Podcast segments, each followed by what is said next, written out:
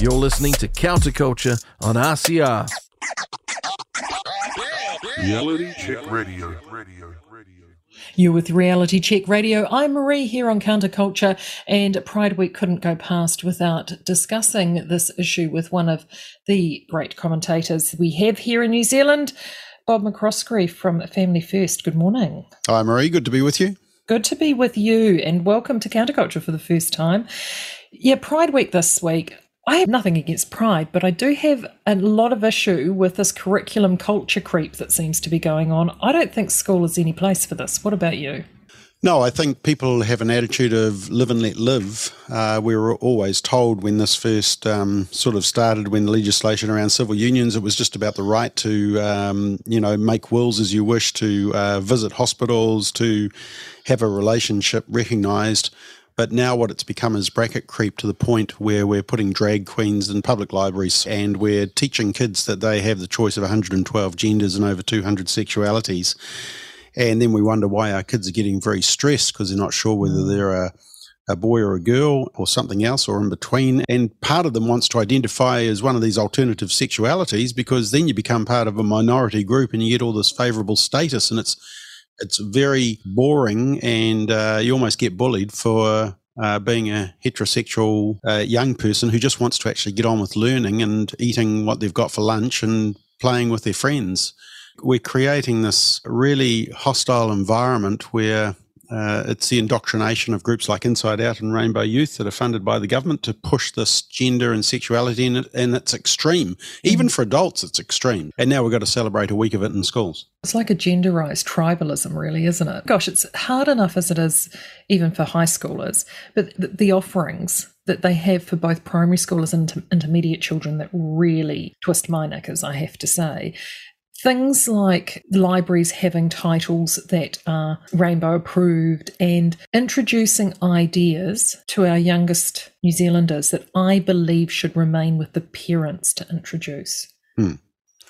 Yeah, I think that's where the concern is that this is really a family issue, parental issue, and, and what most of these programs fail to do is take into account the values of the families and maybe even faith beliefs as well. Interestingly enough, I've just recently put out a McBlog where I've highlighted the teachings of the Muslim faith and what they say about gender ideology. Now, the media will never talk about that for interestingly reasons. The fact of the matter is that most faiths have a similar approach to understanding gender as being binary. You can't just choose your gender, that sex and gender are bound together. But what we're doing is we're going into schools and we're integrating it into virtually every subject. So I think in the old days it was you'd have the sex education class and it was kind of separate from the main curriculum. But what they've done now is they're integrating it not into these separate classes. It's now in subjects like maths. I don't know uh, if you can figure out how that works. Perhaps one plus one doesn't equal two, it equals three. And in geography and in history, the Me Too movement, and it's in English and, of course, uh, preferred pronouns. It's an onslaught to young children who really we just we're polluting their minds and we're sexualizing them at a uh, at a young age that um, they just can't cope with, and then we wonder why they get stressed. And now we've got a whole week related to it. The good news, Marie, is that most schools don't want to bar of this and will be ignoring it. I have to say, my sons are both at a Catholic boys' school, and it is pretty much cursory at best there. And speaking to their friends who are at different schools, they're saying much the same. But then there are other schools. I find, I think, the, the larger state co-eds this tends to perpetrate, and especially if there is a teacher or teachers or faculty there that are very much steeped in this ideology. I think that's where we're seeing it. What are some of the things that parents can do? I know some of the activities that Inside Out are recommending often have a fiscal basis there. So, a bake sale to raise money, a mufti day, which you call it something else now because mufti's now no longer allowed, day to raise money. I would have thought that they had enough money, Bob. Why do they oh, need more money? They're getting very good government funding. I mean, they're getting up close to two million um, from various sources, governmental and local governmental sources. And yeah, they have this out on the shelves, the LGBT library books in school day. They have the National Coming Out Day, Transgender Day of Remembrance Day, Pink Shirt Day, which of course is a fundraiser. Most people don't realise, but a lot of the fundraising goes to Inside Out to push this gender ideology. It is based around them getting funding so that they can get into more schools. There's stickers There is the library books, as you alluded to. There's also the worksheets and lesson plans and activity ideas. For parents, we just encourage them, firstly, to politely and respectfully contact their school and just say, Are you celebrating this? And if so, how? Is it compulsory? Will my child be bullied if they're not part of it and don't conform to certain things? to be honest, well, homeschooling is sounding more and more attractive by the day, but we, we just encourage parents that if they're not happy, then they have the right to keep their children at home or ask the school to give them another activity separate from the uh, Pride Day activity. There's books that they're recommending for children. I mean, one they recommend that they want kids to read is called George, which is when people look at George, they think they see a boy, but she knows she's not a boy. She knows she's a girl.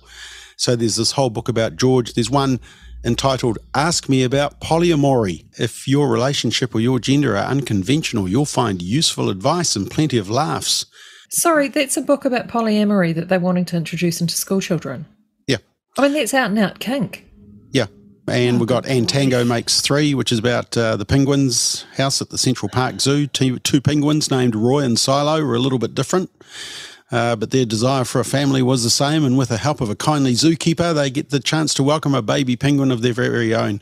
Uh, and there's I Am Jazz, which of course is that very sad story of Jazz Jennings, changed sex uh, at a very young age and became the kind of example of how good it was, but actually it's been shown to be just how harmful it can be. So, and there's video resources. So, parents need to contact their school, and if they have any concerns, they just need to keep their children at home. They have legal rights, and, and there's a parent guide on our website, familyfirst.nz, where they can find out what the law says and what their rights are. My advice to parents is you can't hope for the best any longer. Hoping for the best is, isn't it an option? You, you just don't want to leave the door open to groups like Inside Out and Rainbow Youth coming in and, and family planning and polluting your child's mind.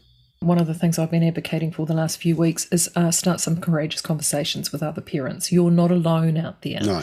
having concerns, and don't be afraid to ask questions. Ask questions to your school, ask questions with your kids, have those really open conversations. I think they may surprise you that mm. they are often going along to get along, and if they know that they've got your support, I think that will help them uh, make. Decisions for themselves at school too. And let's face it, I think uh, a number I saw recently is something. It's less than half of our children are attending school regularly, and they're mm-hmm. wondering mm-hmm. why. Yeah. And I think it's important, uh, Marie, to point out that it's it's not specifically anti LGBT. It's anti uh, sexualization and gender confusion of young, vulnerable children at an age where they just can't process this type of information. And it's part of the reason that we have a rating system for movies and for books and for things in life because we understand the moral innocence of a child, uh, even if it was a heterosexual kink. You know, for example, some there was a school up north that put out a sheet which explained the five different types of sex oral, anal, uh, object sex, uh, uh, you know, and, and it was explicit. Once again, totally age inappropriate, morally polluting our children. And schools need to understand that they're there to do the reading, writing, and arithmetic. Mm. And some of these moral issues, especially around sexuality, uh, need to be left to families. We should be empowering families and parents to be involved in this process, as many of us are, but we're being undermined by what's happening at schools. I'll tell you what, it makes me yearn for the condom on the banana and the, you know, sixth form. Well, that was sex, very simple, wasn't it? Six ed class. I'd feel vastly more comfortable about that these days. Well, at least it was biologically re- uh, related. And I mean, that's one good thing. True. I mean, now they've got stickers that they're handing out to celebrate transgender, non binary, gay, lesbian, bisexual, pansexual, asexual, aromantic. And it's based around the puffed up plumage of the native kererū. That's what oh. the stickers are based on. I saw that. And the other side of that too is the name that they uh, called it, and I don't have it at hand, was Hoho Kererū. Hoho Kererū. It's completely made up name. I mean, it's it's a phrase that does not exist. They have made it up.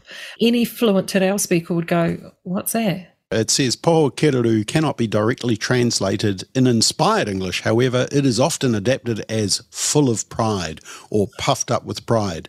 So apparently, a puffed up Kererū is a symbol of gender confusion and Mm. radical sexuality. Often described by whom? I mean, they just, Mm. ugh, anyway, it drives me mad. Hey, look, Bob, again, your information if people want to find out some resources from Family First.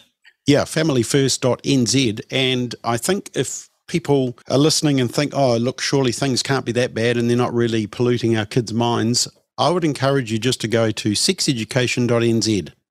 Sexeducation.nz. And if after reading our eight page fact sheet, you're not totally convinced that some schools have gone bonkers and the curriculum is dangerous and harmful to kids, then maybe check that you've got a pulse. On that note, hey, thank you very much for your time. This has been Bob McCoskrie from Family First. Don't disappear. More interviews, more music, right here on Counterculture with Reality Check Radio. You're listening to Counterculture on RCR. Reality Check Radio. Radio.